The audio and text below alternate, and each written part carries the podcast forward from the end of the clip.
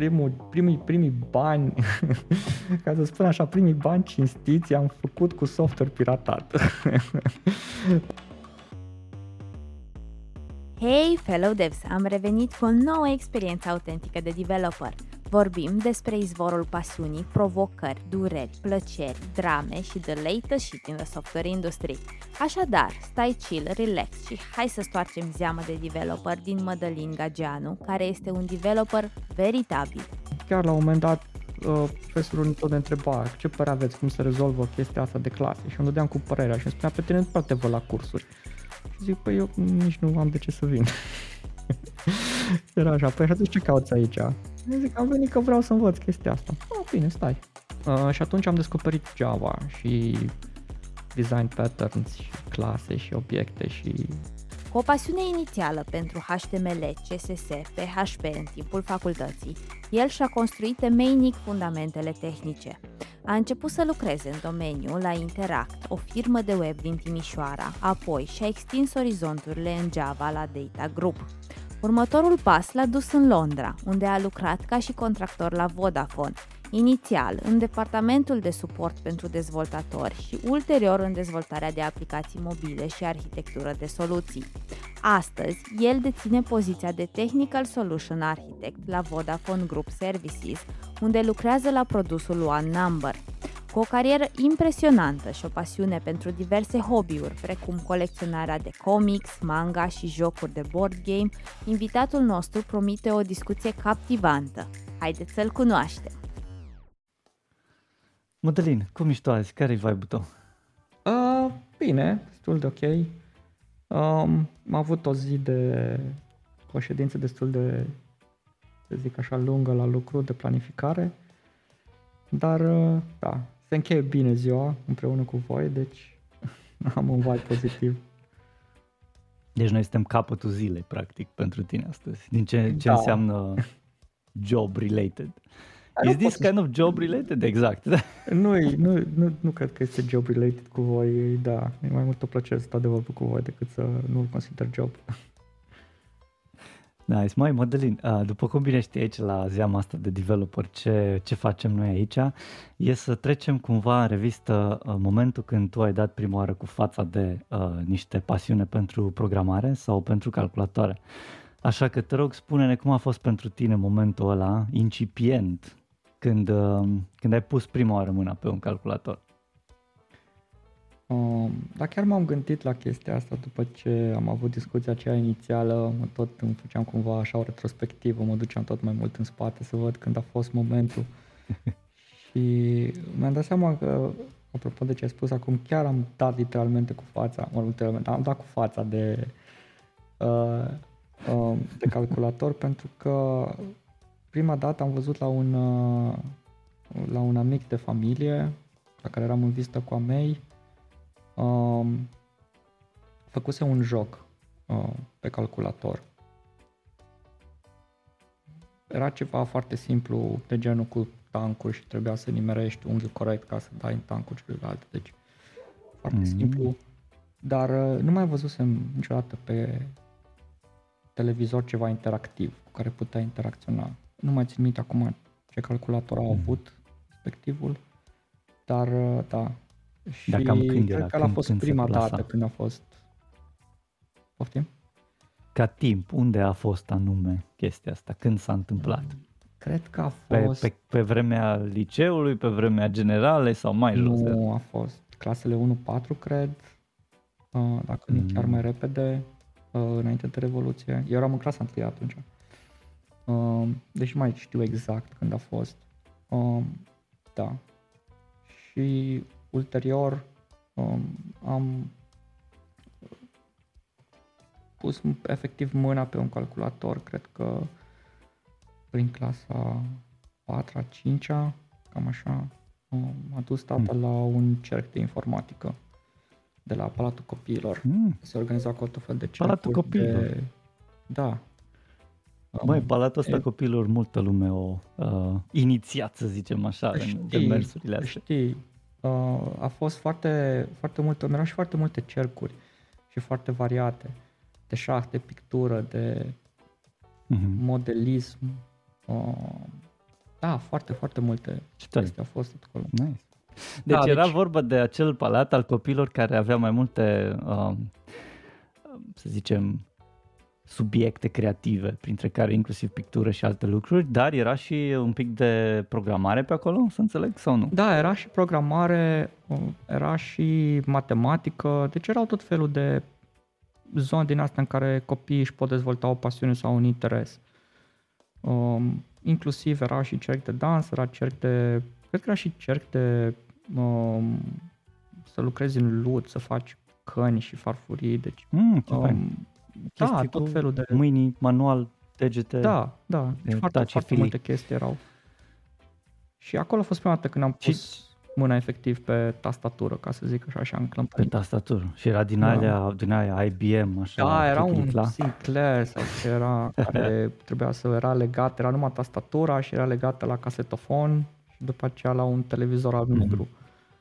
Și da, Prin scriam ce programe în port? Basic. Era din ala Ce? PS, PS2, nu, era destul de departe ăla.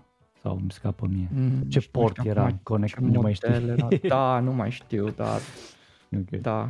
Nici nu cred că aveau mouse, de fapt, era numai tastatura și știu că erau Era patru tastatura, funcții pe per ce-ți tastă. trebuie mouse? Hello. Da, corect. Corect. Și erau patru funcții per tastă și trebuia să tot le Mm. înveți. Um, Păi și ce ai făcut Da, acolo? ceva. Ce, ce s-a întâmplat? Zine un pic. Dă-ne. Tu Acolo erai a fost, copil, uh, erai înainte, 1-4, nu? Pe acolo. da, da, eram destul de mic. Mhm. Uh, și ce se întâmpla acolo era, aveam o profesoară um, care venea și ne dădea tot fel, practic ne învăța să programăm și ne învăța să gândim în termeni abstracți. Uh, ne dădea tot fel de probleme, Mm. la început era ușoare, să se adune două numere și atunci tot timpul trebuia să facem uh, pe o tablă, făceam cu creta schema logică. Și era startul programului, după care săgeată se întâmplă asta, citim primul număr. Următoarea chestie se întâmplă, citim al doilea număr, aplicăm adunarea, afișăm rezultatul. Și după aceea noi trebuia cumva să traducem acea schemă logică în, uh, în cod. Să vedem rezultatul pe ecran. Mhm. Ce tare. Gradual, în timp, problemele deveneau tot mai complicate. Uh, eram Mhm. cumva pe grupe. Cred că am mers, dacă mai Da, bine, nu un doi pic, ani, să nici înțeleg, nu mă știu dă, că aici e o chestie ce, ce e de, de, de scos la iveală. Cine te ducea de mânuț acolo? Literally tata Tata. tău, care era motivația? Deci, deci tata, a zis, băi, hai copile, treci la Palatul Copiilor, că acolo se fac chestii faine. Sincer să fiu, uite, chiar nu l-am întrebat niciodată exact de ce a fost motivat. Cred că a avut așa, mi-a văzut poate cumva în ochi sclipirea aia, că mi-a plăcut. Uh, poate a vrut să mă împingă spre inginerie, el fiind inginer. Mm, Uh, el a fost atunci inginer se proiectant justifică. și așa. Mhm. Mama a fost biolog la Spitalul Victor Babe și avea mai mult aplicări spre biologie, chimie, mă vedea farmacist. Nu s-a Mhm. întâmplat. Dar am ajuns inginer. Da. Da, asta e bine. Inginerul, știi cum e, poți fi mai multe feluri de inginer. Că ești inginer, însă înțeleg că nu avea o așteptare foarte concretă cu privire la inginerie, dar era Nu. chestia asta nouă pe vremea Nu. aia. Da. Uh, tata a vrut să fiu inginer cumva, el m-ar fi vrut cumva să-i calc pe urme, el fiind Mhm. uh, în proiectări. Și nu știu, mă vedea la mecanică, la robotică probabil, sau în alte domenii de genul ăsta, eu am ajuns la calculatoare. Pe bun, și deși a fost așa, să înțeleg că te-au susținut în continuare pentru că au văzut că ești pasionat și mergi înainte pe direcția asta? Da, da, m-a susținut. M-a susținut destul de mult, uh, chiar dacă de multe ori nu le-a plăcut, ca să spun așa, dar uh, da, m-a susținut tot timpul. Ce ai avut dezbateri în astea, că de ce așa și nu așa, că tai tu zicea că uite așa e mai bine și tu ziceai nu, ce știi tu, că știu eu mai bine din astea Uh, filme. nu, Ați nu, avut? dezbateri de genul ăsta n-am avut. Aveam dezbateri că stau prea mult la calculator și Aha. asta făceam de multe ori și Corect. adevărul este că mă și jucam mult în perioada aceea. Mhm. Deci cumva Și ce te descopeream jucai? toată Ce- lumea asta împreună și jucându-mă foarte mult și și na, încercând să fac tot felul de șmecherii pe calculator. Și ce te jucai? Aveai o Oh. comunitate, aveai uh, oameni cu care te băgai în uh, Nu echipe, prea era chestii? Atunci o comunitate foarte cum e acum în sensul de acum al cuvântului, era mult mai restrânsă. Aveam prieteni de la bloc cu care mă jucam. Uh-huh. Uh, ne jucam în principal Doom, Quake, uh, Mhm. Sweet. Warcraft, Doom, Quake, Warcraft, clasicile, Warcraft 2. clasicile Trei. vremii. Da. Doi, StarCraft trei era nu pe ieșise încă pe vremea aceea. Dar uh, da, da, ne Și jucam StarCraft? clasicele. Sau nu? Și StarCraft, evident. Și Star. Da. Super. Păi mai, vremea aia era cu, cu cluburile de calculator, nu? Erau cluburi unde Da. mergeai și asta făceai, te jucai și plăteai bani să te joci. Da, chiar, Nu? a, da, chiar acolo a fost unul din momentele, să zic așa, în care am descoperit, nu știu cum să zic, a fost așa un moment care a contribuit la pasiunea mea Mhm. uh, și la ideea asta de comunitate. Aveam, uh, ca mulți din perioada respectivă, aveai pe cineva care îți făcea rost de soft, de jocuri, nu? Uh, care avea un cont de FTP de undeva, downloada jocurile, mergeai cu, îți scria CD-uri și um, aveam o persoană, un, CD-uri. un, uh, o persoană care stătea în Parcul Rozelor um, și avea un apartament acolo, stătea împreună cu părinții, dar la subsol avea o, un subsol, să zic așa, foarte, foarte generos. Și s-a hotărât la un moment dat să facă club acolo de net. Mhm. Um, clubul se numea BlueNet. Mm, și- Și au investit literal în calculatoare și tot Da. ce trebuie? Da. Mhm. Um, și eu îl știam pe el deja de vreo un an și ceva, cred. Uh, mergeam, dacă nu mai bine, mergeam des pe la el, ne-am împrietenit-o mai mult. La început eram doar un client, după aceea ne-am împrietenit pe parcurs. Și într-o zi a observat că pentru CD-urile care le făceam pentru mine acasă, îmi făceam un fel de meniu din acela care când puneai CD-ul înăuntru, îl programam și ți apărea automat meniu acela. Uh, să-ți selectezi jocul care vrei să-l joci. Și i-a plăcut ideea și a spus, nu vrei să faci ceva Mhm. de genul ăsta, dar pentru compurile de la club. și am zis, da, aș putea să fac, nu e o problemă. Și au zis, bine, ok, ne vedem în data de vila, pe după șase seara vii pe acolo și... Și m-am dus acolo și nu, m-am dus așa efectiv pe NV, nu știam pe nimeni, uh, nu știam nimic pe el, îl știam cel mai bine. Și am intrat acolo și țin minte că era așa o forfotă. În- Era o cameră mai mare, să nu-ți imaginezi că era dita mai apartament, era efectiv o cameră mai mare la un subsol. Și era o forfotă din asta, erau acolo oameni. Unul trăgea cabluri de Ethernet prin pereți, altul lega becuri, altcineva clămpănea la taste, altul muta compuri, punea monitoare.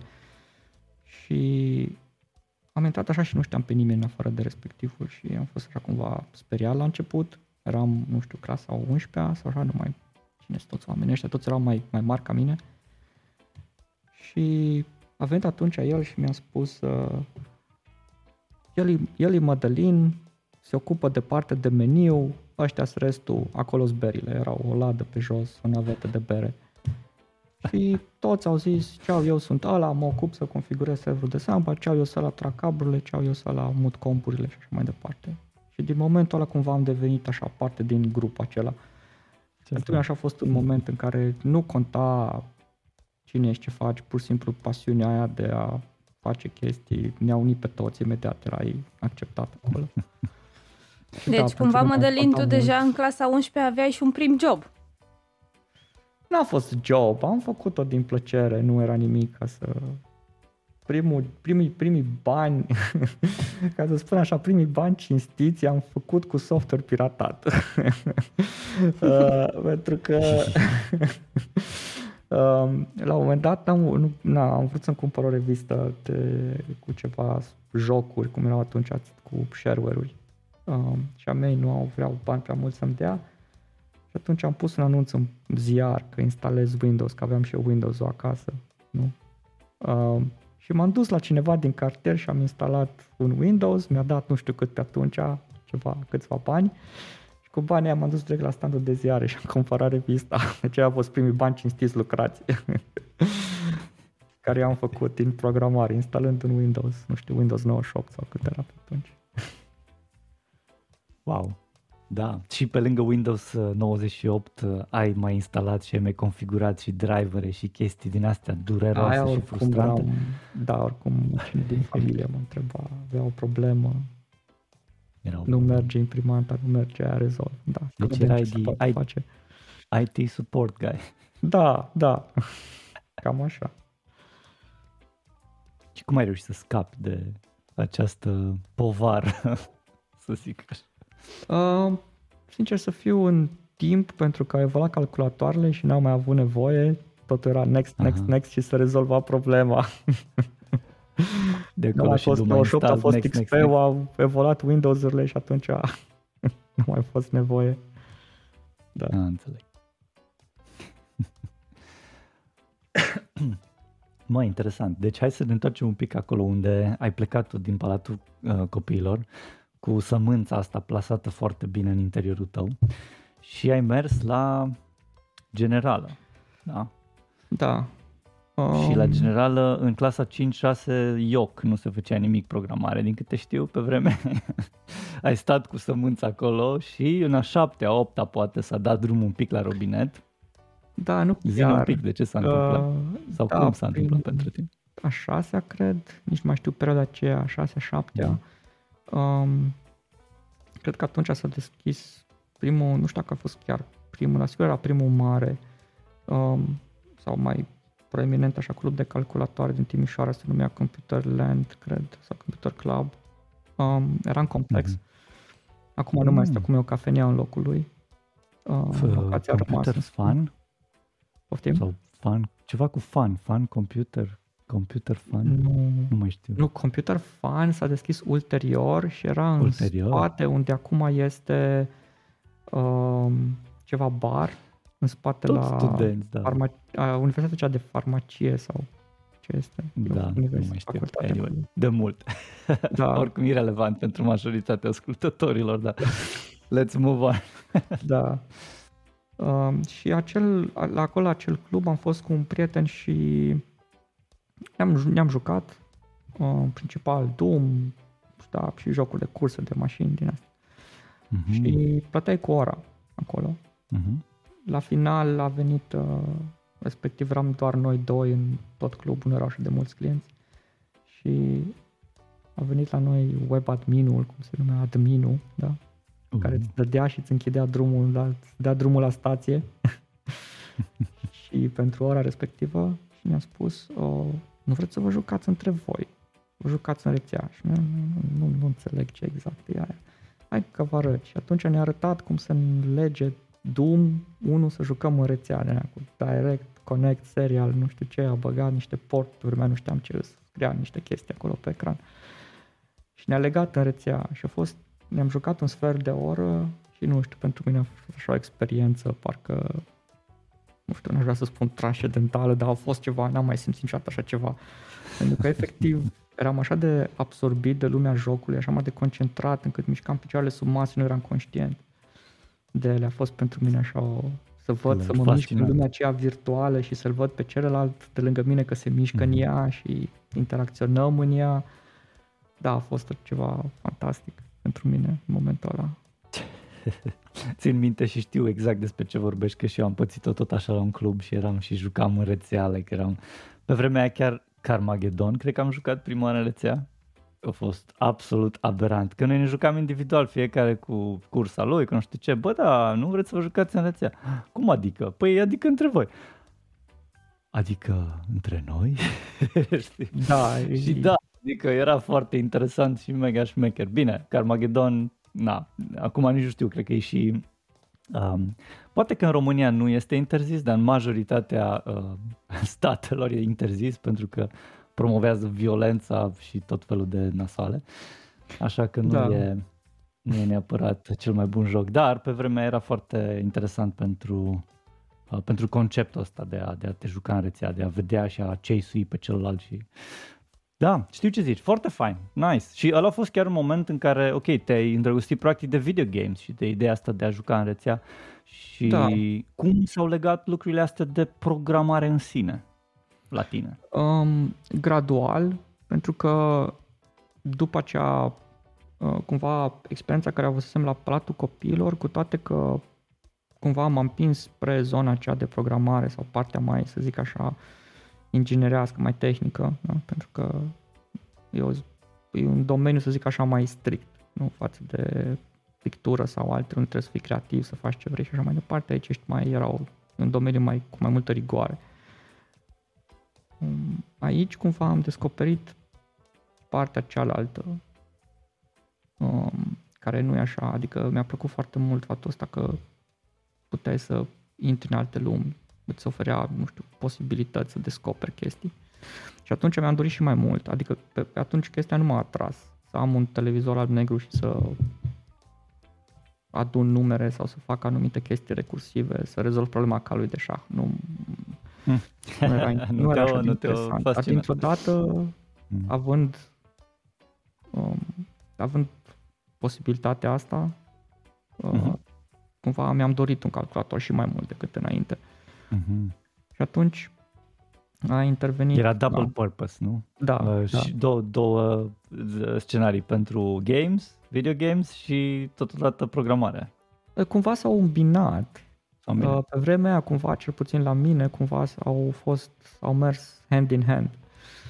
Mhm. Um, da, atunci mi-am dorit foarte mult, a mei nu aveau bani, era foarte dificil să... erau și scumpe, erau foarte scumpe. Da, era. Atunci calculatoarele...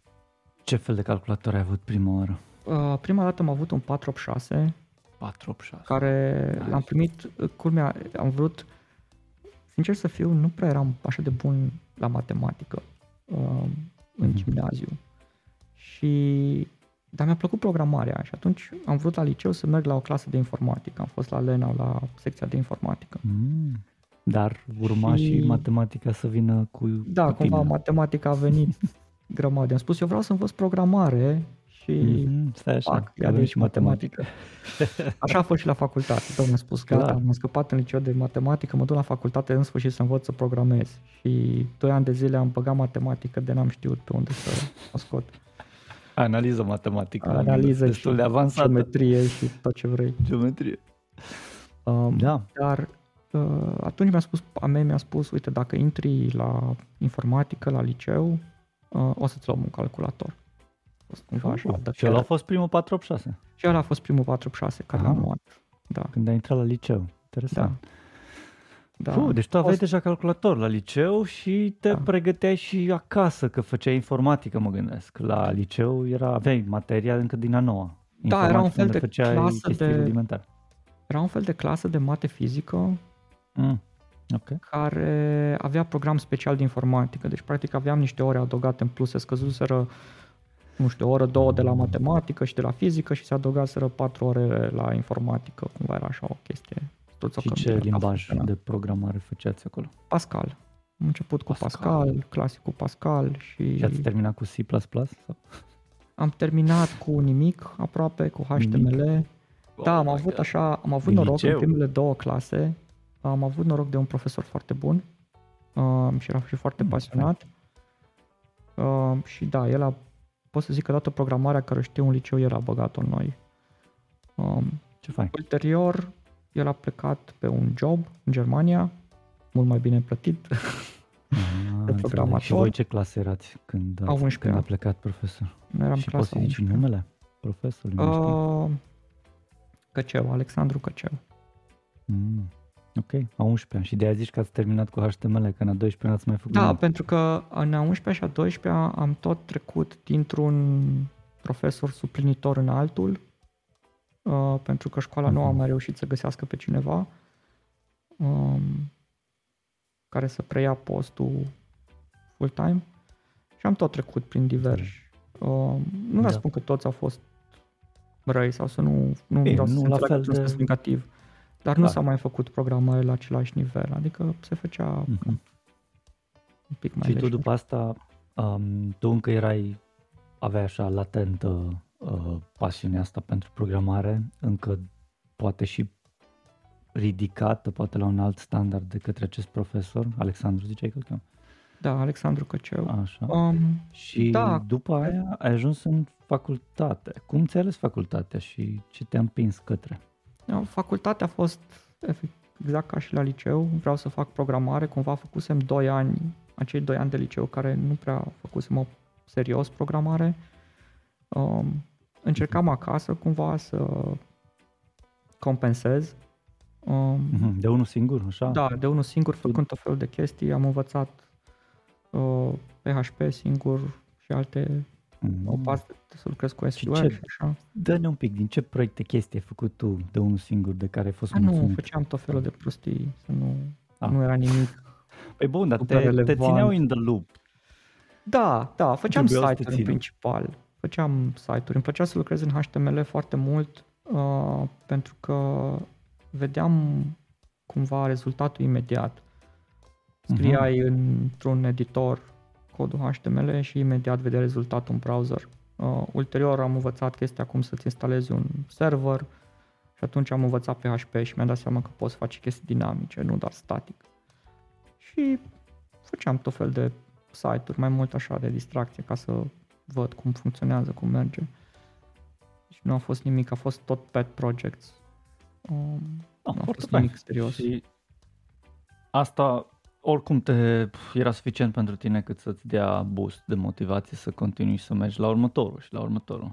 Uh, luai și da. bani în liceu pe chestiile astea sau erau doar așa nu. personale? Nu, erau doar așa personale. Erau doar personale. Da. Super tare. Da, ok, din nou, unde și de ce te-ai împins către facultatea de?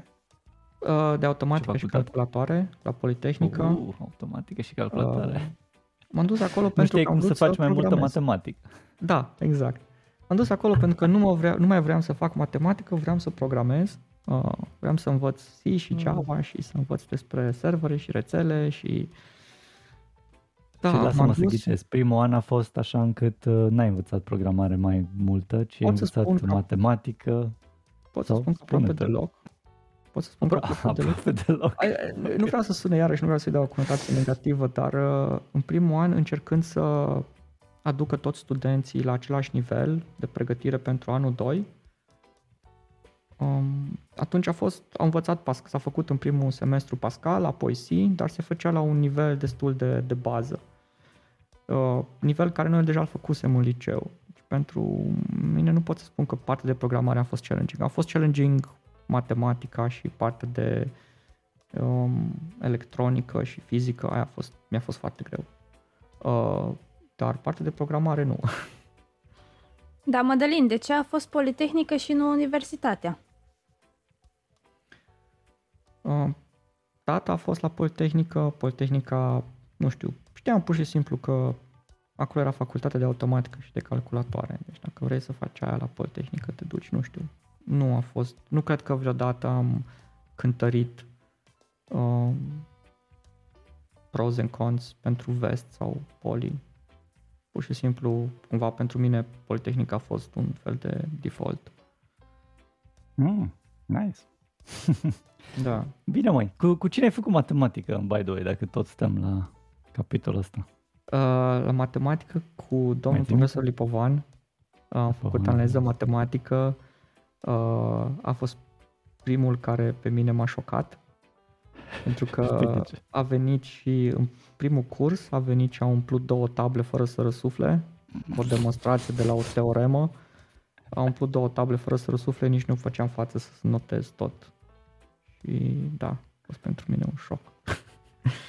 și, te, și te-a, um, cum îi zice, te-a, oh my god, îmi scapă cuvântul. Te-a surprins într-un mod plăcut sau negativ? M-a speriat un pic, trebuie să recunosc. Te-a speriat. Da, am zis, eu cum trec de chestia asta? Mm-hmm. Deci a fost destul de, de aspru.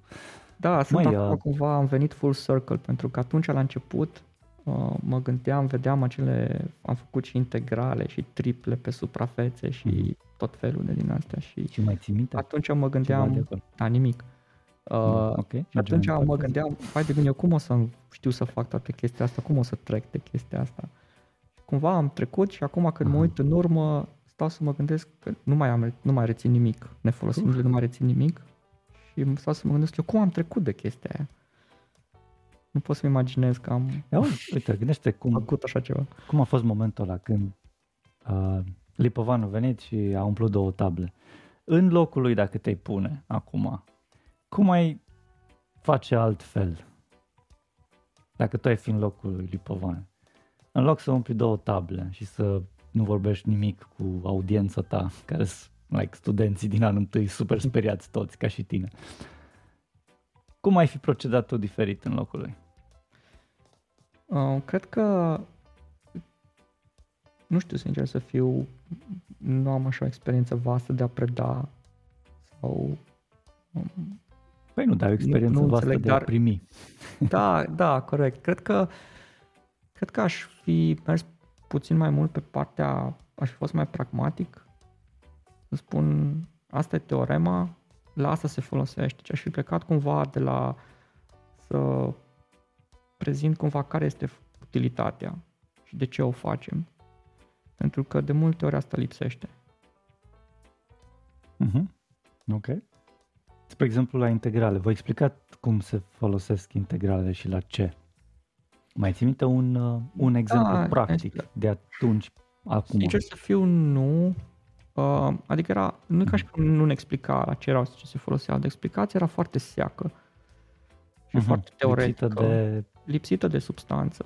Substanță. Um, uh-huh. Și țin minte că la un examen, am descoperit asta cum prea târziu, a fost un examen la care una din probleme era să se calculeze cât de mare trebuie să fie o fereastră ca să treacă maximum de lumină prin ea și fereastra avea o anumită formă. Și acolo se foloseau chestii de genul ăsta, tot fel de formule. Și acolo a fost momentul când mi-am seama, a, la asta aș putea să o folosesc.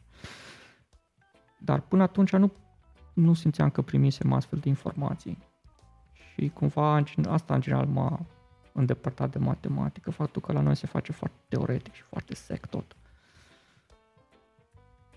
Adelinda, ai avut vreun moment în care, nu știu, uite exact lucrurile, lucrurile astea care tot matematică, matematică și nu mai dădeai cu nasul de programare, ceea ce îți plăcea de fapt, în moment în care să zici, ok, nu e pentru mine, nu mai vreau să fac treaba asta, uh, să pici cumva la pământ și să nu mai poți să-ți regăsești pasiunea pentru programare și să continui?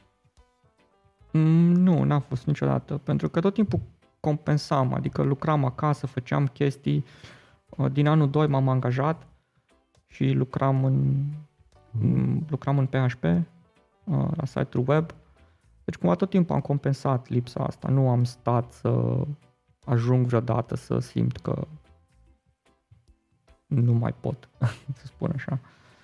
Super. Să în anul 2, atunci când ai și mers către automatică și calculatoare, că până atunci era și și, se făcea Da, eu am făcut vechi. 5 ani și da, la început eram toți la grămadă, după aceea anul 2 era automatică și calculatoare, anul 3 era software, hardware, split-ul și tot așa. Mm.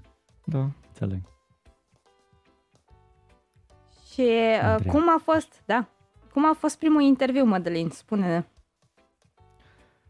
Primul interviu, um, destul de ușor, sincer să fiu. Primul, primul interviu care l-am avut a fost când m-am dus la Lasting Systems, Uh, care aveau sediu pe atunci în Piața Maria, la practica de vară, între anul 1 și 2. Mm-hmm.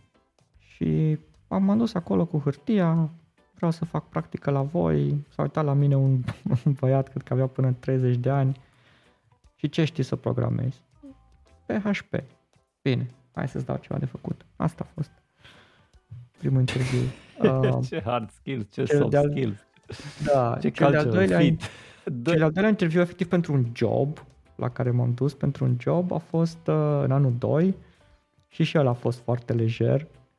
Uh, era la o persoană care era un prieten comun uh, și spunea că căuta un programator de PHP să-l ajute la firma lui mm. și prietenul comun a spus am eu pe cineva, uh, m-am dus la el, tot așa, m-am dus, mi-a arătat un site el pe atunci lucra de, de la el de acasă, stătea cu părinții și lucra din camera lui de acasă și mi-a arătat un site și a spus, uite, la site-ul ăsta am o problemă, știi să o rezolvi?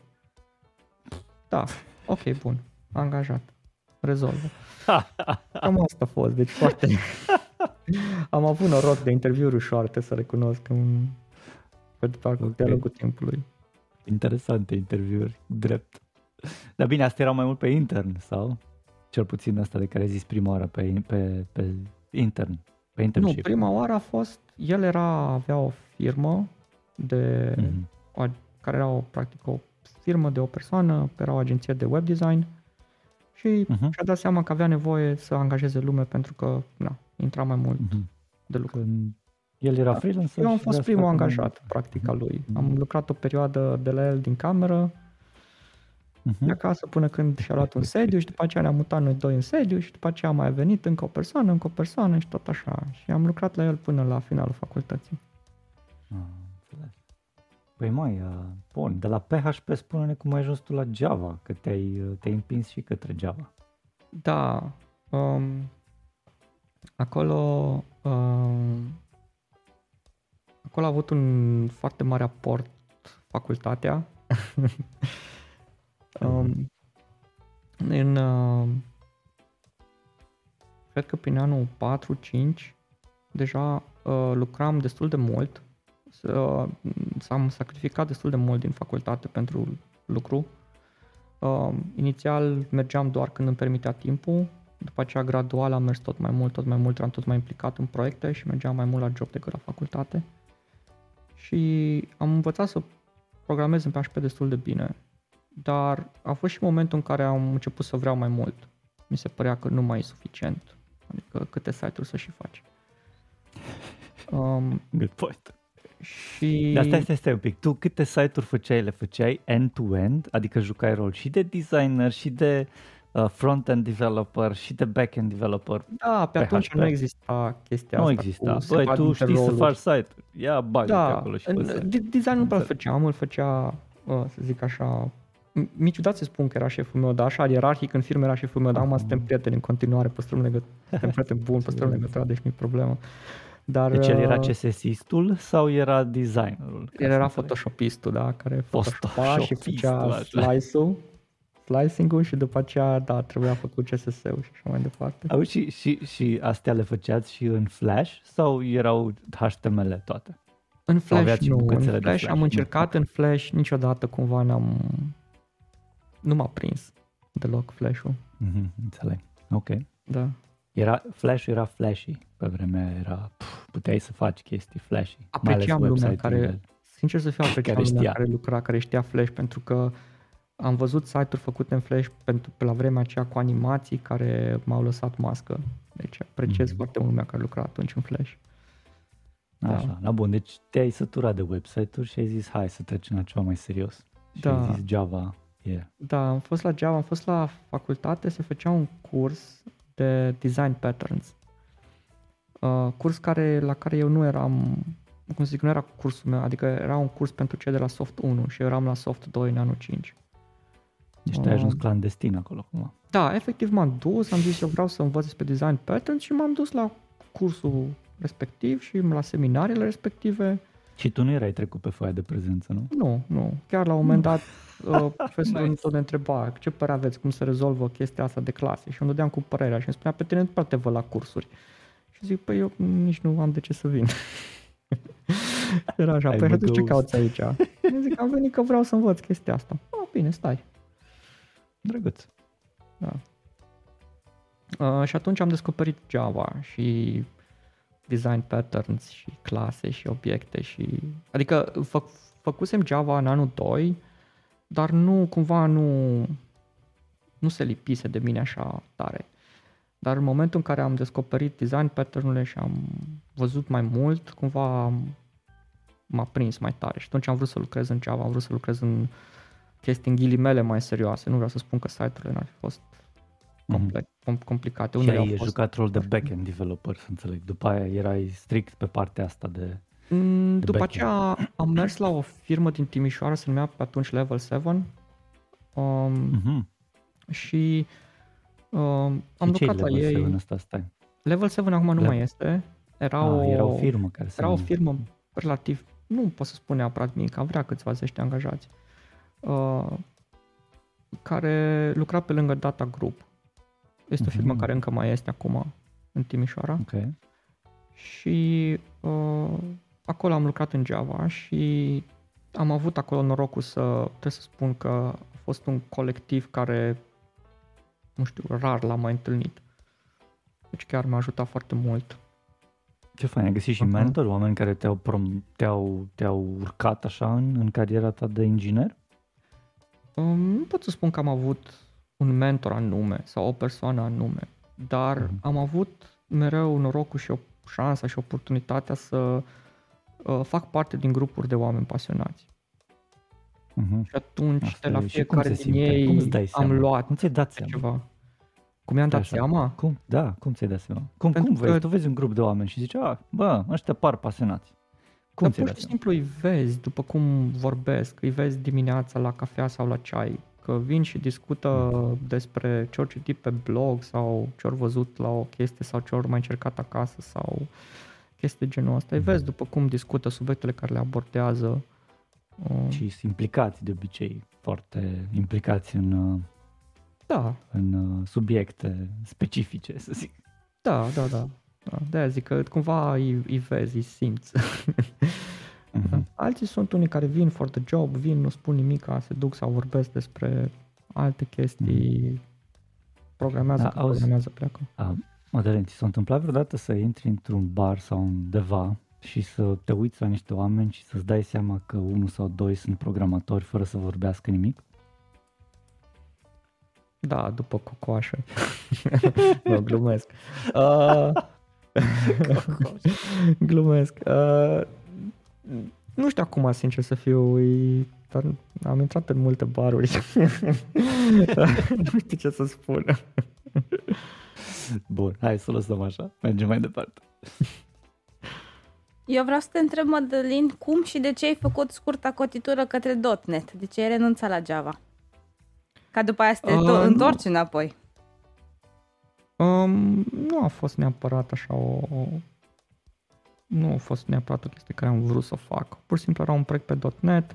Pe Java ce făcusem, lucrasem deja de vreo 2 ani pe Java. Acolo am stat, cred că în total vreo 4 ani la, la level 7.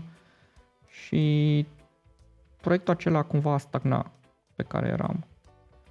Deci după 2 ani făceam Mhm. același lucru, nu era un genul de proiect care mergea bine și if it's not broken, don't fix it. Nu era niciun motiv Și să... dă, dă, dă-ne, dă-ne, dă-ne un pic, ce, ce anume mergea rău? Era proiectul. O să zici. Dar Da, ce, ce mergea rău uh, și cum ți-ai dat seama? Nu pot spun că mergea rău. Era un proiect care mergea bine așa cum era. Uh, era vorba despre... Se Era numea multă Rech- inerție. Da, se numea Rechnere, de la, din germanul Rechner, care înseamnă calculator, și practic Mhm. era o suită de aplicații în Java um, pentru calculul impozitelor și taxelor din Germania. Deci Germania tot timpul în fiecare an publica un set de reguli fiscale și de norme Mhm. um, și atunci era o editură, Haufe, care Mm. se ocupa cu, scotea cărți pe tema asta, cum pentru contabil, pentru firme și împreună cu cărțile dădea un cd cu aplicații. Și pur și simplu erau aplicații Mhm. care dacă vrei să calculezi nu știu ce fel de TVA în funcție de ceva, băgai acolo cifre și îți calcula toată chestia aia. Mm. Și practic Înțeleg. Dar stai, stai, stai, era CD-ul, aia înseamnă că nu era ceva software, like unde intrai pe un browser sau ceva. Primeai nu, erau softul servleturi pe- care erau niște Mhm. servleturi care rulau în Ah, Java. deci servlet. Da. Deci stai, era, era browser, uh, web kind of application, nu era, Aveau ei un primeai pe, framework, pe CD. Da, aveau ei un framework care îl pornea și încărca acele serveturi și ți le arăta pe desktop. Ah, ok, deci era literally primit toată aplicația pe CD. Da, da. Ok, am înțeles. și actualizarea se făcea odată la... O dată pe an. Era un herup foarte mare, mai ales în Au. preajma Crăciunului. Atunci era herupul, că trebuiau pregătite, cal, trebuiau actualizate um, trebuiau actualizate toate softurile acelea mici, toate Reguli. calculele pentru nou an. Înțeleg. Da. După noile legislații. Da, interesant. Și când uh, a devenit proiectul uh, web-based în loc de CD-based? Nu a devenit, a rămas așa, nu N-a știu venit? dacă a Ah, făcut tranziție. ok. Eu am plecat Și înainte deci- să facă tranziția, dacă a făcut-o vreodată. Am înțeles. Și în momentul în care tu ai plecat, ai plecat pentru că era prea multă inerție și prea mult... Uh, adică nu mai simțeai că tu crești profesional, să înțeleg. Nu, a fost o oportunitate în cadrul firmei. Ah, ok. Deci pur și simplu lucram Tot în aceeași pe firmă? proiectul acela. Da, pro- lucram pe proiectul Ok. acela.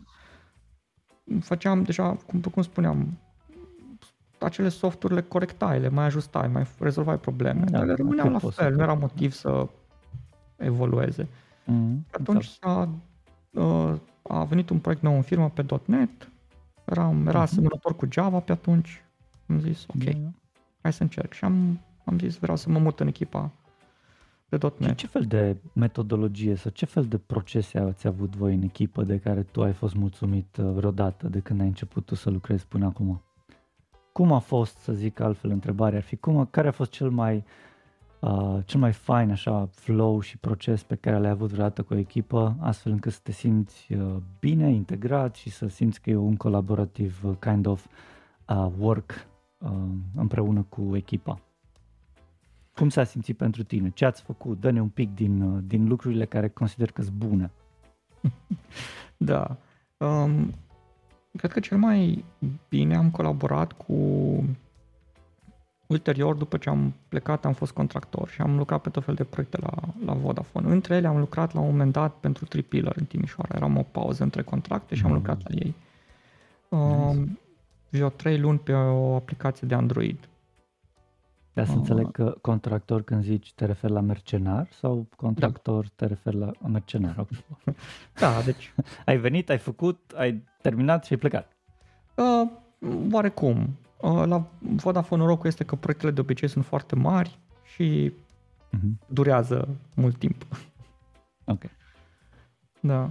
Um, și la Tripiller, lucrând pe acea aplicație, acolo cred că am descoperit, a fost una cele mai faine echipe care am colaborat și a fost așa un flow foarte fain între noi.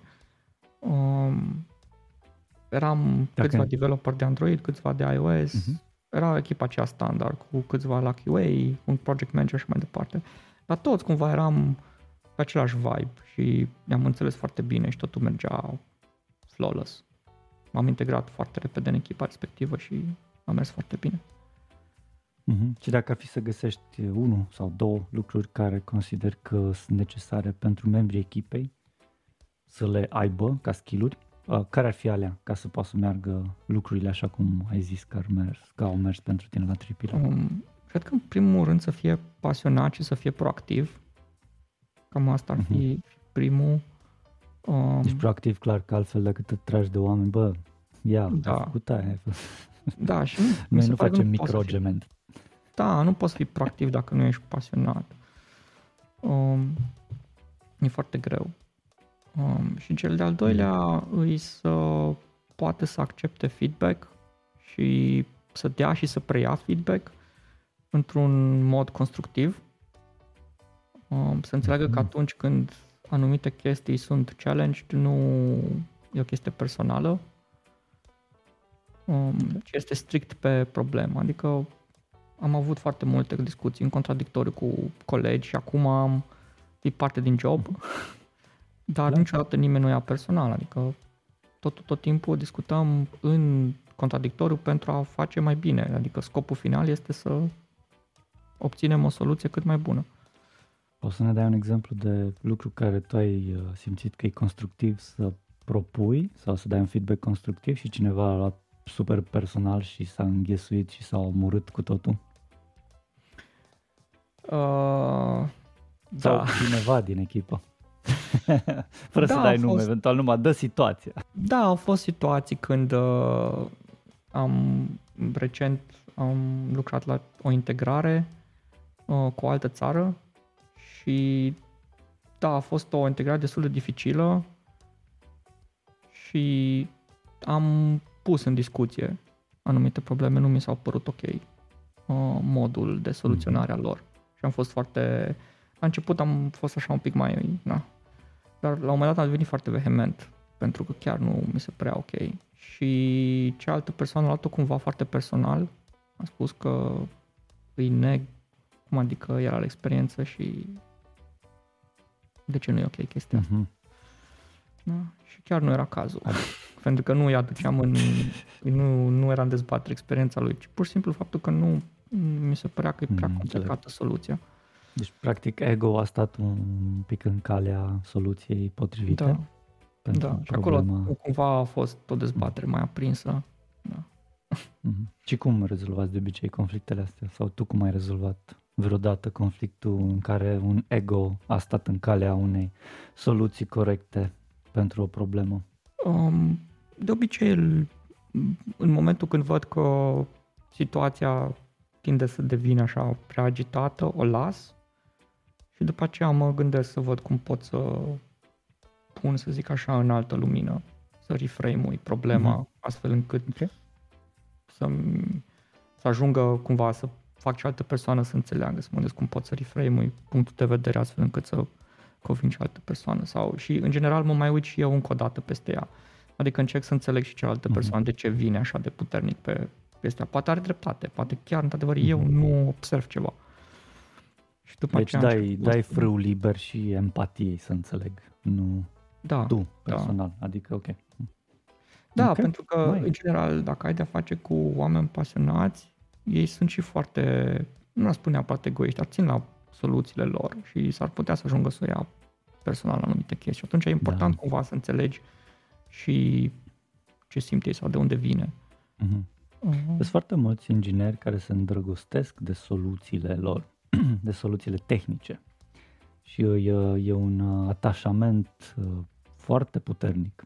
Uh, de aia se și zice că sunt unii, including myself, sunt unii um, cofondatori de startup-uri tehnice care se îndrăgostesc literally de soluțiile lor și este un, este un topic destul de vorbit asta prin, printre cei care au afaceri din astea de tip software as a service sau startup-uri și atâta de îndrăgostiți de soluție sunt că sunt orbi și nu mai văd alte lucruri, cum ar fi că problema de la care pornesc nu e așa de importantă sau nu e rezolvată în, uh, uh, cu, cu o soluție mai simplă. Uh, și atunci um, devine o, o problemă reală, pentru că și evident, cu cât intră în mix și ego și alte lucruri, cu atât va fi de, destul de dificil de, de rezolvat acest conflict. Uh, da, îmi place și mă bucur că ai adus uh, așa în discuție așa o lumi, lumina ta cum ai rezolvat tu un astfel de conflict.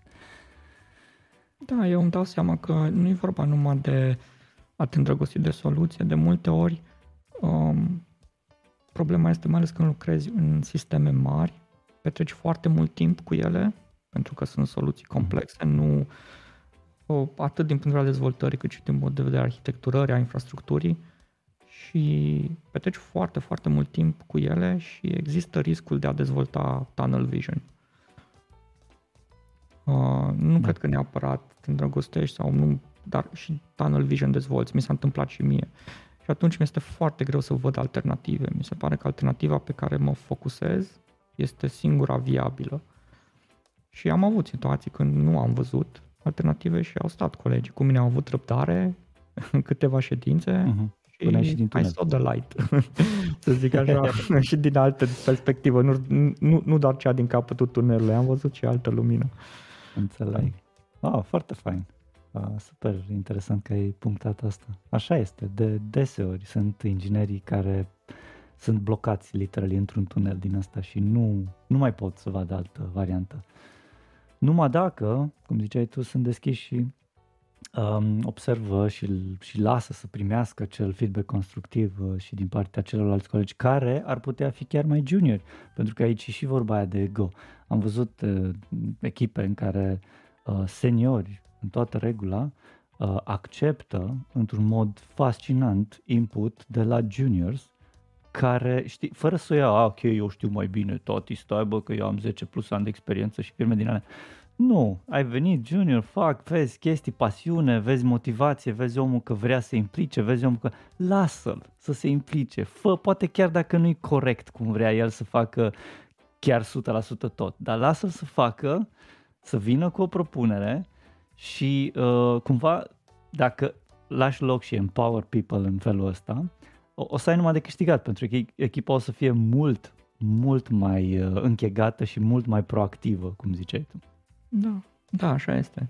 Și cred că principalul, să zic așa, lucru care într-adevăr trebuie să lași juniorii să se simtă empowered și să vină cu tot fel de propuneri noi, um, nu doar că îi ajută pe ei la confidence, uh, ci și pe tine ca senior înveți ceva nou, adică este Clar. de la un punct, este foarte greu să mai ții pasul chiar cu tot.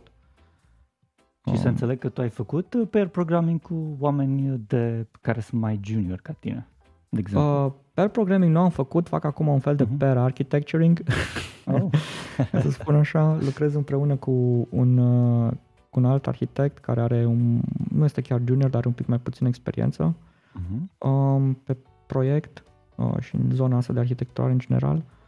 Și, Ce aici uh, vorbim de Vodafone, să înțeleg? Da, da. Uh-huh. Um, Dar poți ce... să ne zici un pic pe scurt ce roluri ai și cum, ca să înțeleg mai bine ascultătorii noștri, un pic de da, context, ce, ce faci um, aici? Deci, momentan lucrez la Vodafone Global Services, care este o entitate, cum ar veni ca un fel de umbrelă peste entitățile din fiecare țară.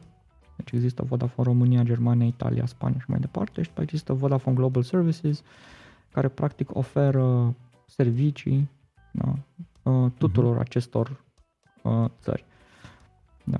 Uh, le oferă, nu știu, aplicații. Dacă vrea o țară să lanseze o aplicație nouă, Vodafone Global Services facilitează. Vor să obțină un parteneriat cu un vendor, cu Apple, cu Google, cu cineva, uh-huh. Vodafone Global Services poate să faciliteze. Și care e rolul uh, tău? Uh, rolul meu momentan este de uh, Solution Architect la One Number. Uh-huh. Uh, este un produs care e lansat și în România. Nu e foarte puternic promovat pentru că este o piață mai mică, este orientat spre uh, simuri secundare pentru uh-huh. ceasuri. Nu e așa de mare piață da, de smartwatches la noi e, încă. Vorbim de eSIMs? De da, pe... da, de okay. SIM. Uh, dar este lansat în România, așa că dacă ceva nu merge, știți pe cine să sunați. da. Nice. Uh, și okay, cool stuff, da, așa. Și ziceai fac. de povestea cu pair programming pentru arhitecture, da. kind of... Uh... Uh, ideea este că aduc, uh, deci în general juniorii aduc aceste idei noi și idei abordări fresh, dar trebuie în același timp și cumva canalizați.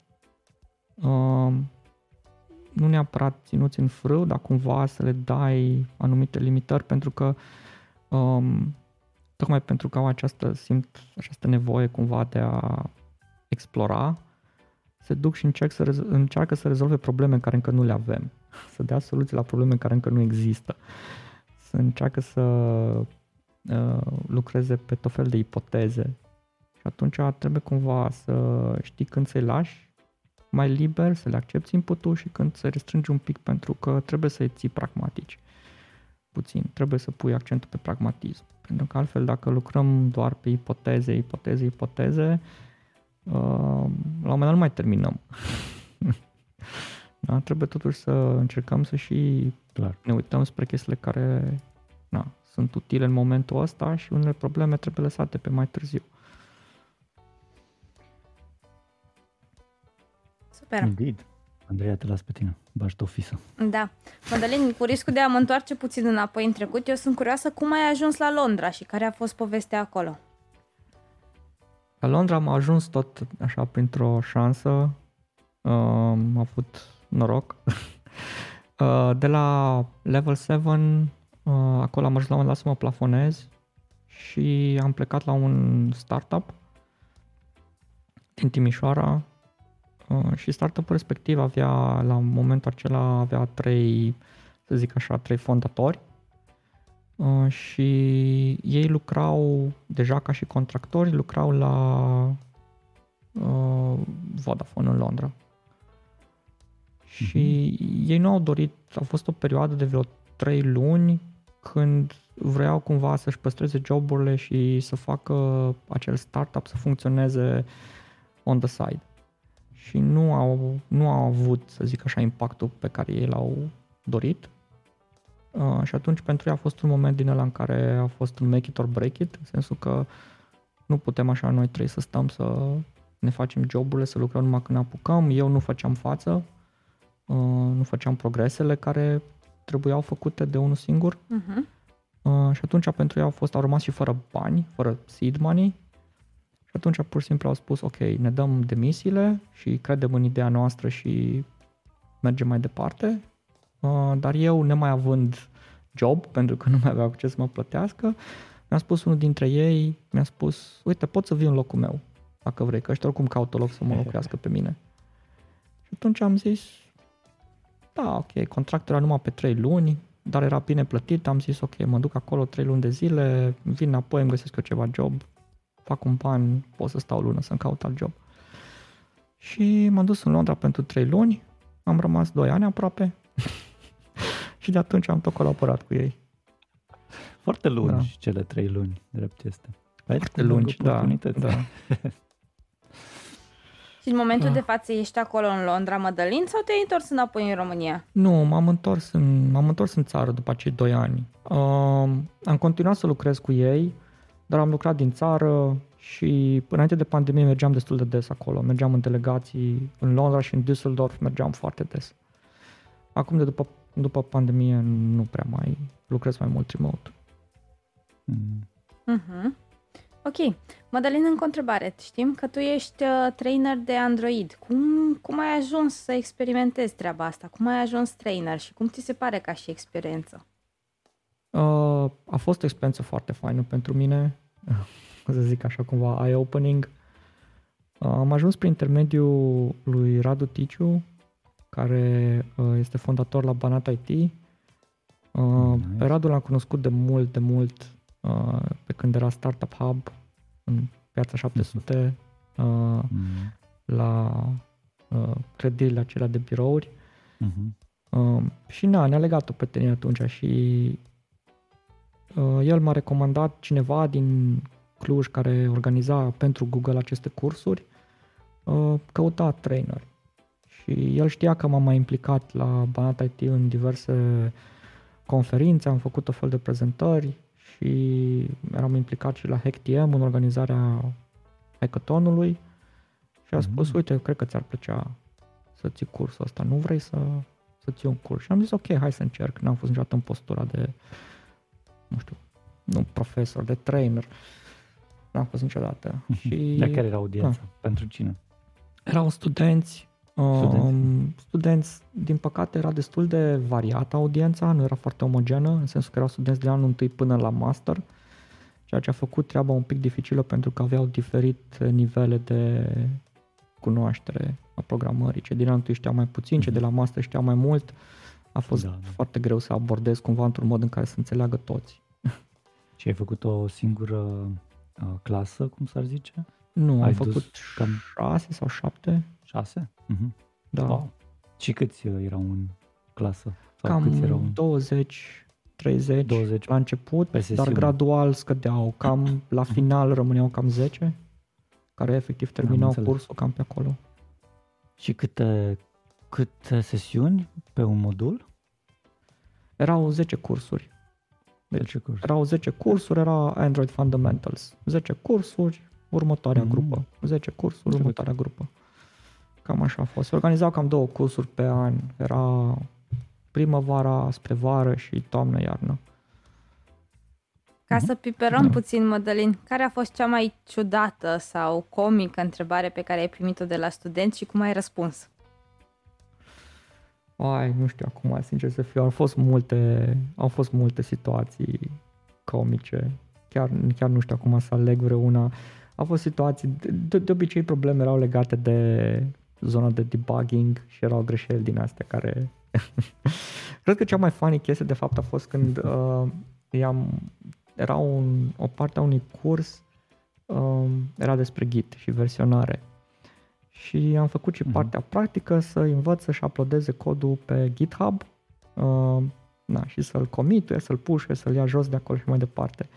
Și na, el explicam, în folderul ăsta faceți git init și așa mai departe. Și un, uh, un student a reușit să-și uploadeze tot desktop-ul uh, pe GitHub și avea și situația în care el tot ce avea avea pe desktop. Și s-a trezit, a spus, na, ați terminat, ați uploadat codul. Și el zicea la mine, zice că mai durează 4 ore. Și eram like, de ce?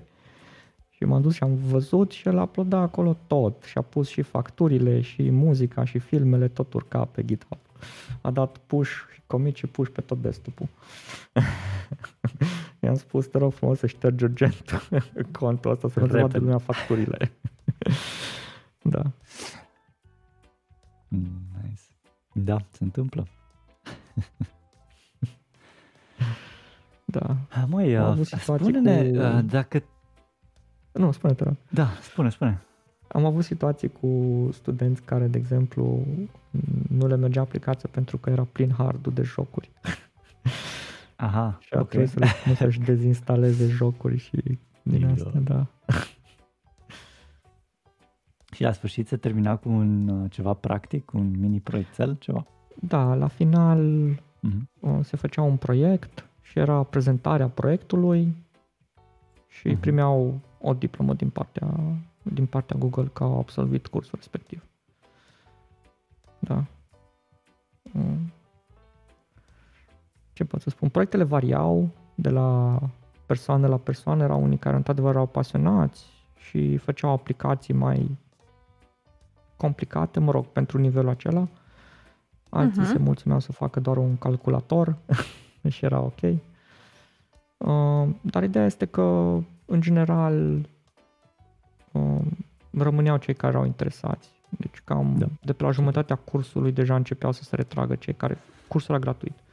Și atunci, uh-huh. de pe la jumătatea cursului cam retrăgeau cei care își dădeau seama că nu era pentru ei sau nu, nu descopereau o, o pasiune sau, să zic așa, o aplicare spre, spre Android. Mm. Auzi, mă, Madeline, scuze că te întrerup. Spune-mi, te rog, cum, uite, chiar sunt curios, cum anume păstrezi tu echilibrul ăsta de life-work uh, balance, mai ales în contextul în care am văzut în bio tău că ai niște hobby-uri foarte, uh, să zicem, spicy, așa. Poți să ne povestești mai mult despre instructorul de poligon? Oh. de trage în poligon. Da, da. Um, da, asta, asta vă sunt întrebări. Tot, toți studenții mă prezentam și la cursuri și le spuneam că să aibă grijă ce întreabă că sunt instructor. Scot da. pistolul da. imediat. A fost și acolo a început de la o curiozitate. Um, jucam foarte multe jucam foarte mult pe calculator, Shooter. nu știu, shootere, da? Uh-huh. Uh, plac filme de acțiune, evident. Și tot timpul am fost curios să văd cum se simte să tragi cu o armă. În, pe bune. Uh-huh. și aflasem de un poligon de tragere care s-a deschis în Timișoara. Am fost acolo. Uh, poligonul era destul de mic, era un grup foarte mic de oameni care veneau. Dar cumva am fost prima dată și m-a prins. Efectiv a fost un microb. am mers și a doua oară și a treia oară. Uh, am mers, cred că de săptămâni bune la rând în fiecare săptămână. Uh, m-am prietenit cu cei de acolo și la un moment dat uh, cel care avea poligonul uh, ne-a spus uh, auzi, tu cred că ar putea, ai, ai putea să vii cu noi la Cluj.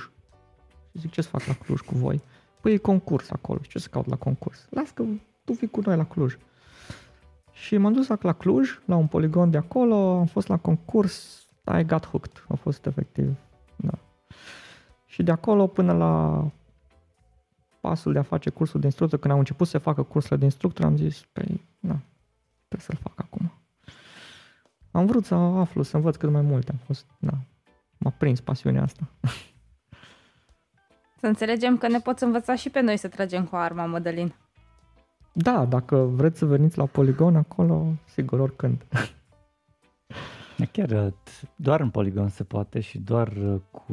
Cum, cum stă treaba cu, cu accesul la arme și uh, licența asta pentru porta armă și trage? Bine, deci cum, tu n-ai licență de, de a purta armă la tine. Uh, dar la mine nu, în poli- dar în, în poligon, poligon da. se poate. Da. Uh-huh. da. Dar deci explică nu... un pic, că sunt chiar curios cum, cum merge treaba asta. Deci nu adică poți... ce trebuie să ai birocrație vorbind, că ce trebuie să ai ca să-ți meargă Din treaba. fericire, acum birocrația a crescut un pic. Mi s-a părut că în trecut mm. luai destul de relativ ușor. Există o serie de, deci există o categorie de, sau mai multe categorii de persoane care pot să obțină drept de port armă destul de ușor, sau mă rog, uh, militarii în, în rezervă uh-huh. și așa mai departe. După aceea sunt uh, procurorii, avocații care pot să ceară drept de port armă în baza unei decizii judecătorești, dacă, uh, nu știu, li se pare că este, sau pot să justifice că li se, le este pusă viața în pericol. Persoanele civili, în general, pot să obțină doar sau relativ ușor doar categoria de arme non-letale, adică acelea mm. care sunt cu bilă de cauciuc, deși și alea pot să fie destul de letale dacă le folosești corect. Dar, na, Alea le poți mm. obține relativ mm. ușor prin intermediul unui curs de inițiere care este relativ scurt și se obține permisul pentru ele. Mm-hmm. Pentru arme letale este mai dificil. Uh, spune cum, uh, cum anume, ce, ce e cel mai fain în momentul când tragi și, ok, ai nimerit ținta, care e motivația care te ține încă și te aduce în continuare acolo la poligonul de tras?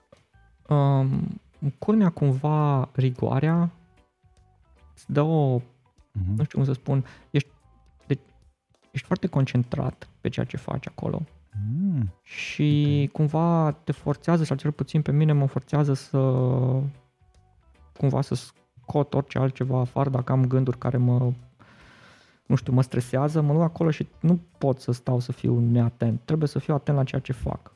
Unul la mână pentru că vrei să nimerești ținta și așa mai departe și cel al doilea aspect este că trebuie totul să fie safe.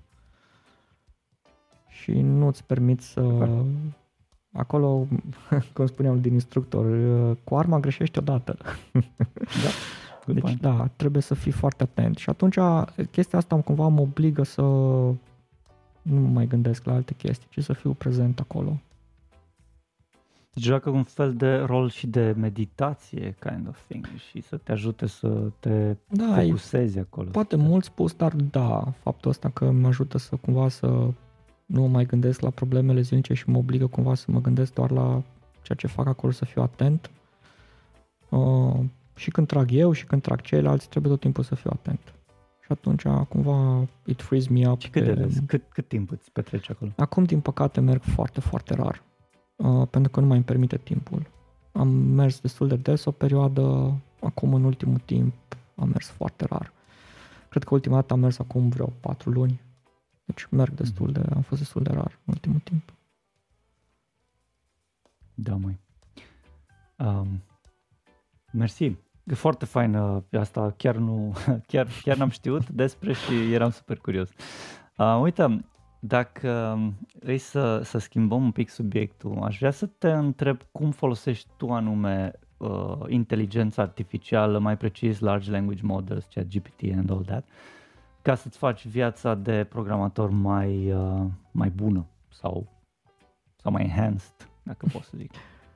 Uh, sincer să fiu, nu prea am folosit așa de mult încă.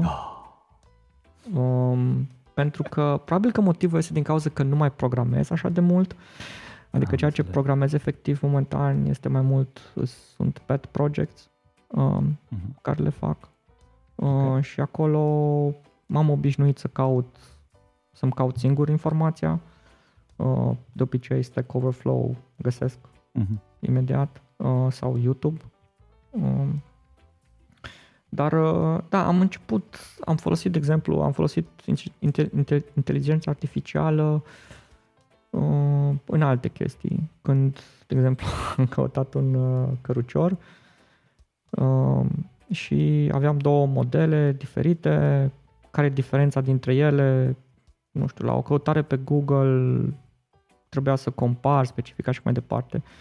M-am dus Stai la așa, Bard, i-am cărucior spus comparăm De uh, pentru copil. copil. Da. Nice, să aștepți un copil să înțeleg. Da, Cu este, felicitări este de pe drum any minute now.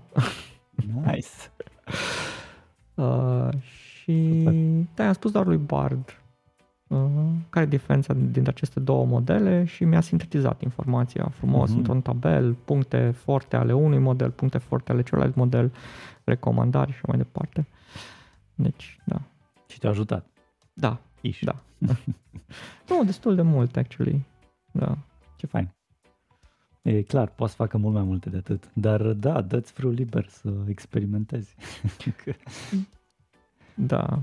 Um, nu am, uh, pur și simplu nu, cu AI în general nu am experimentat pentru că încă nu, sincer să fiu, nu am avut timp să, să-mi dedic ca să studiez Mm. mai în, mai în detaliu.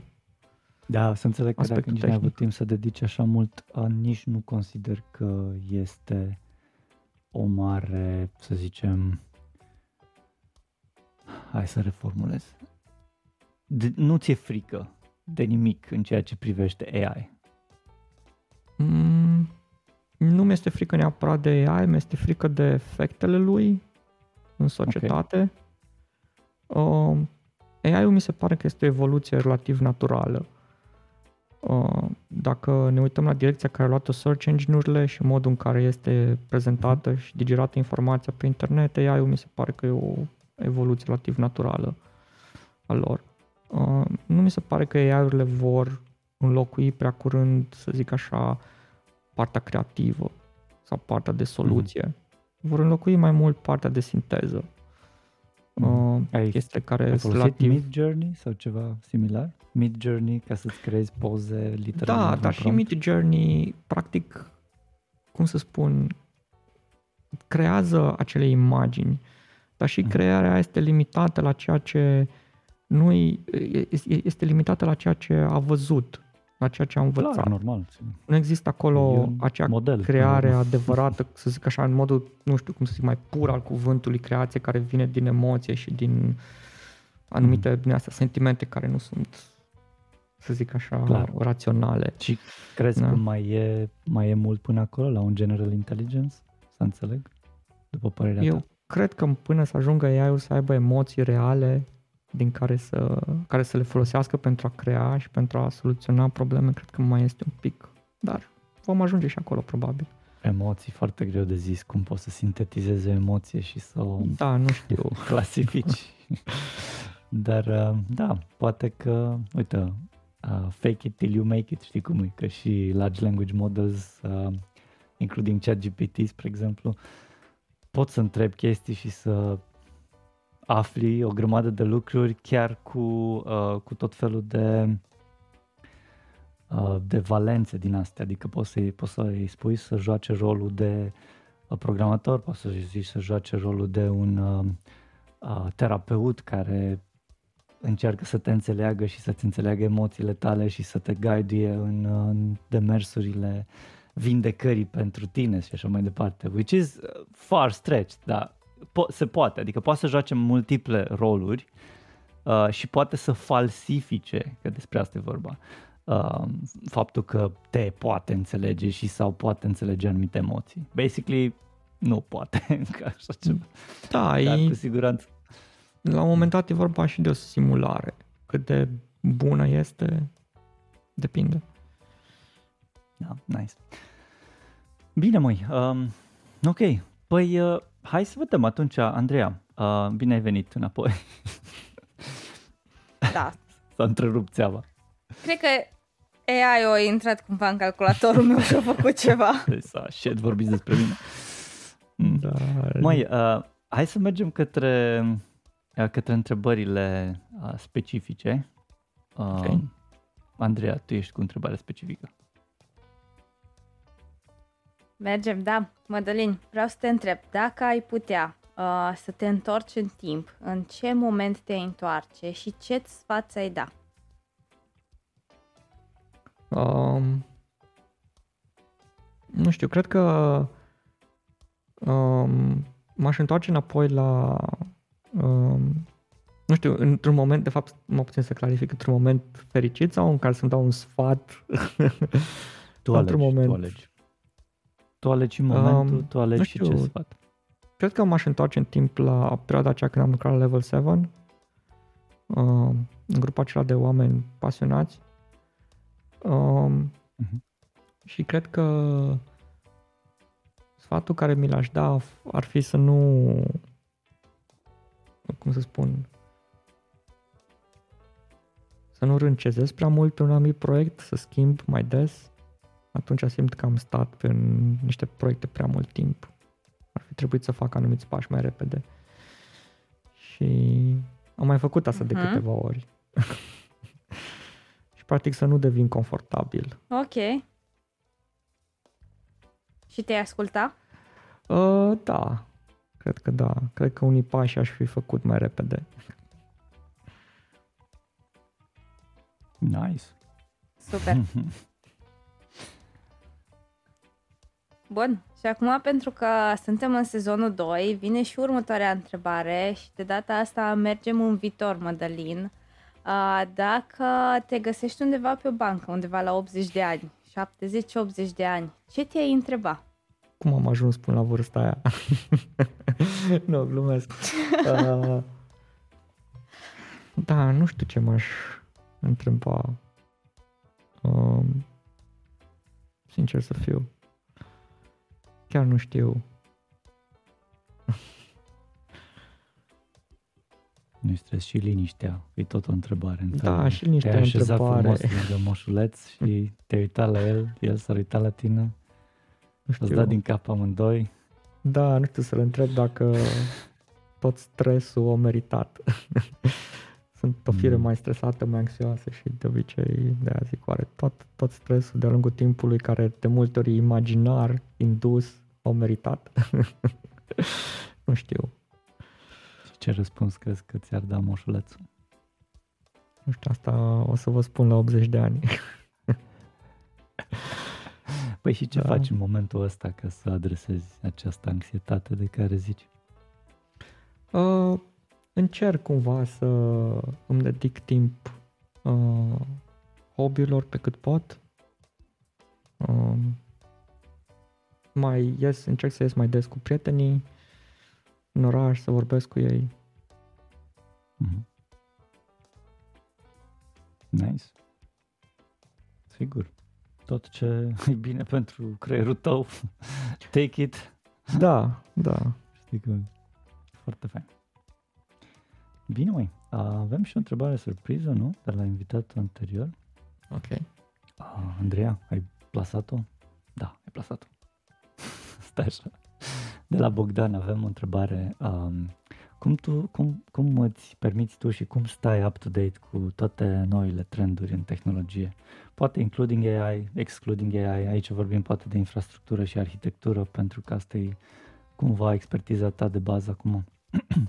cum anume, dar nu doar la momentul ăla în care ești up-to-date cu headlines, știi, a, știu de asta, știu de asta, știu de asta, gen să te și bagi în pâine și să-ți mânjești mâinile cu, sau dacă nu, nu faci, întrebarea e cum Da. faci sau nu faci.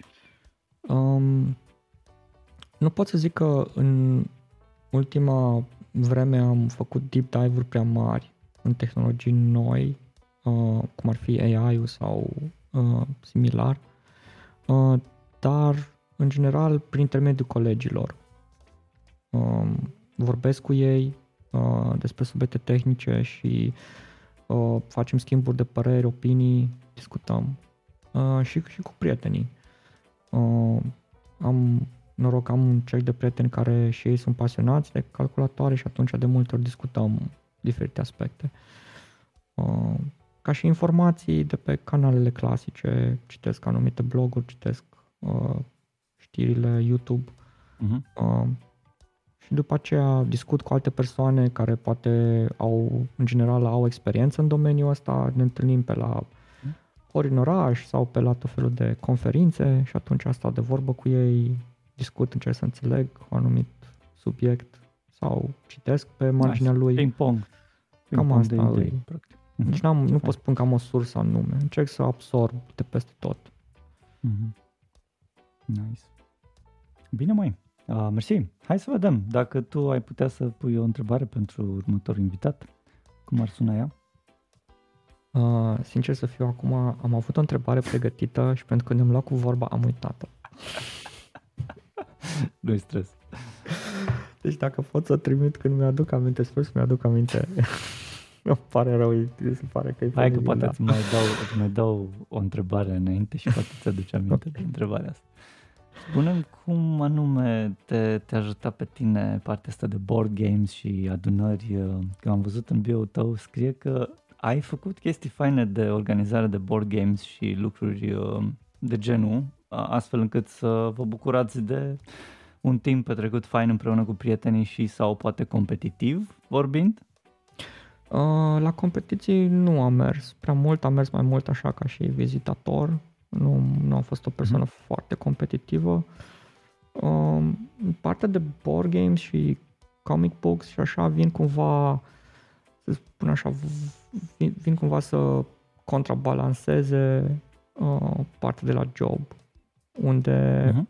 e mai multă rigoare, e mai multă, e mai puțină, adică e și creativitate, dar mai puțină, e mai multă, la job e mai mult sunt chestii mai stricte, mai riguroase, mai serioase, da. Mhm. Uh, și atunci, cumva, comic book-urile, board game-urile vin cumva să aducă partea cealaltă în care efectiv tu e imaginație, creativitate și așa mai departe și mă ajută foarte mult.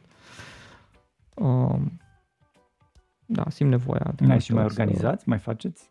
Mai ieșiți la board Nu. games? Board game Nu. nights sau evenings? Am mai joc sporadic, nu atât de des pe cât aș vrea, Mm. Dar uh, Și da, ce nu joci mai când așa de joci? mult. Am jucat, ultimul joc care l-am jucat împreună cu niște prieteni a fost Gloomhaven. Uh, Mm? e un board game care e un dungeon crawler.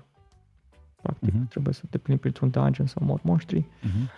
Uh, am jucat Magic the Gathering o perioadă destul de lungă și Mhm. acum mai joc, dar doar ocazional. Um, da, și Arkham Horror, Dacă- The Card dacă ar Game, fi- iarăși am jucat. Și dacă ar fi să recomanzi un joc uh, care s-ar preta oamenilor mai care gândesc analitic așa ca noi, care ar fi ăla?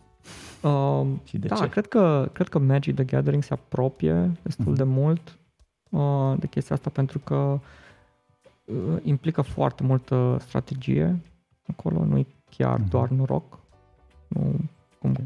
tragi cărțile, ci este și foarte multă strategie. Uh, e o varietate imensă de cărți disponibile și da, cred că e cel mai aproape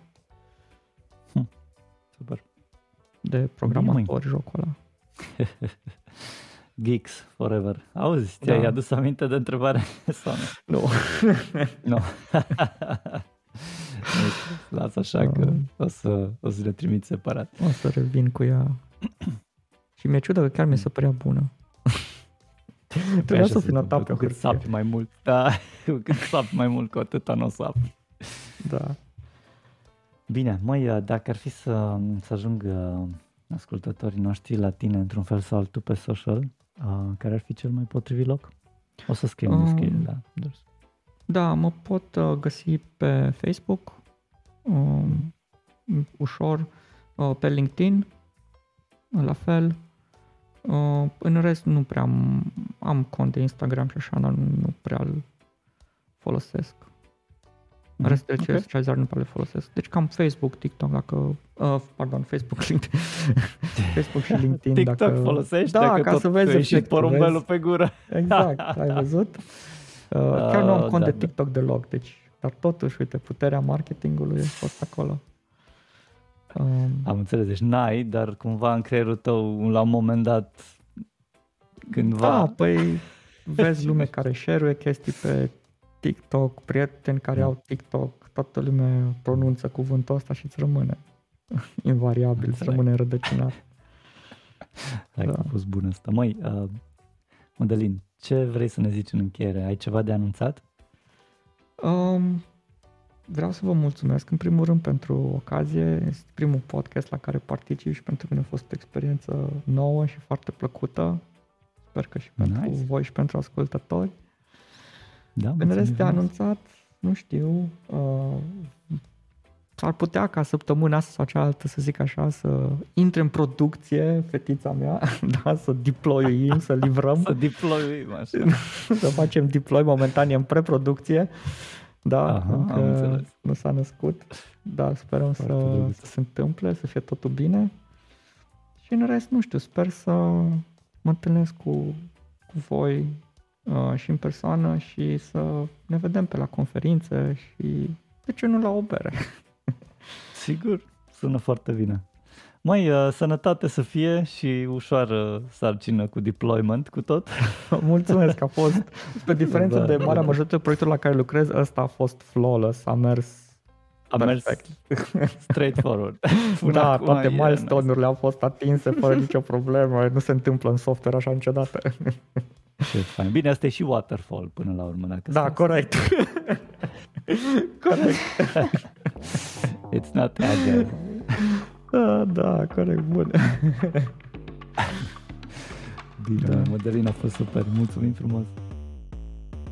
Mulțumim că ne-ați ascultat, mulțumim invitaților și nu în ultimul rând mulțumim echipei care a făcut acest podcast posibil.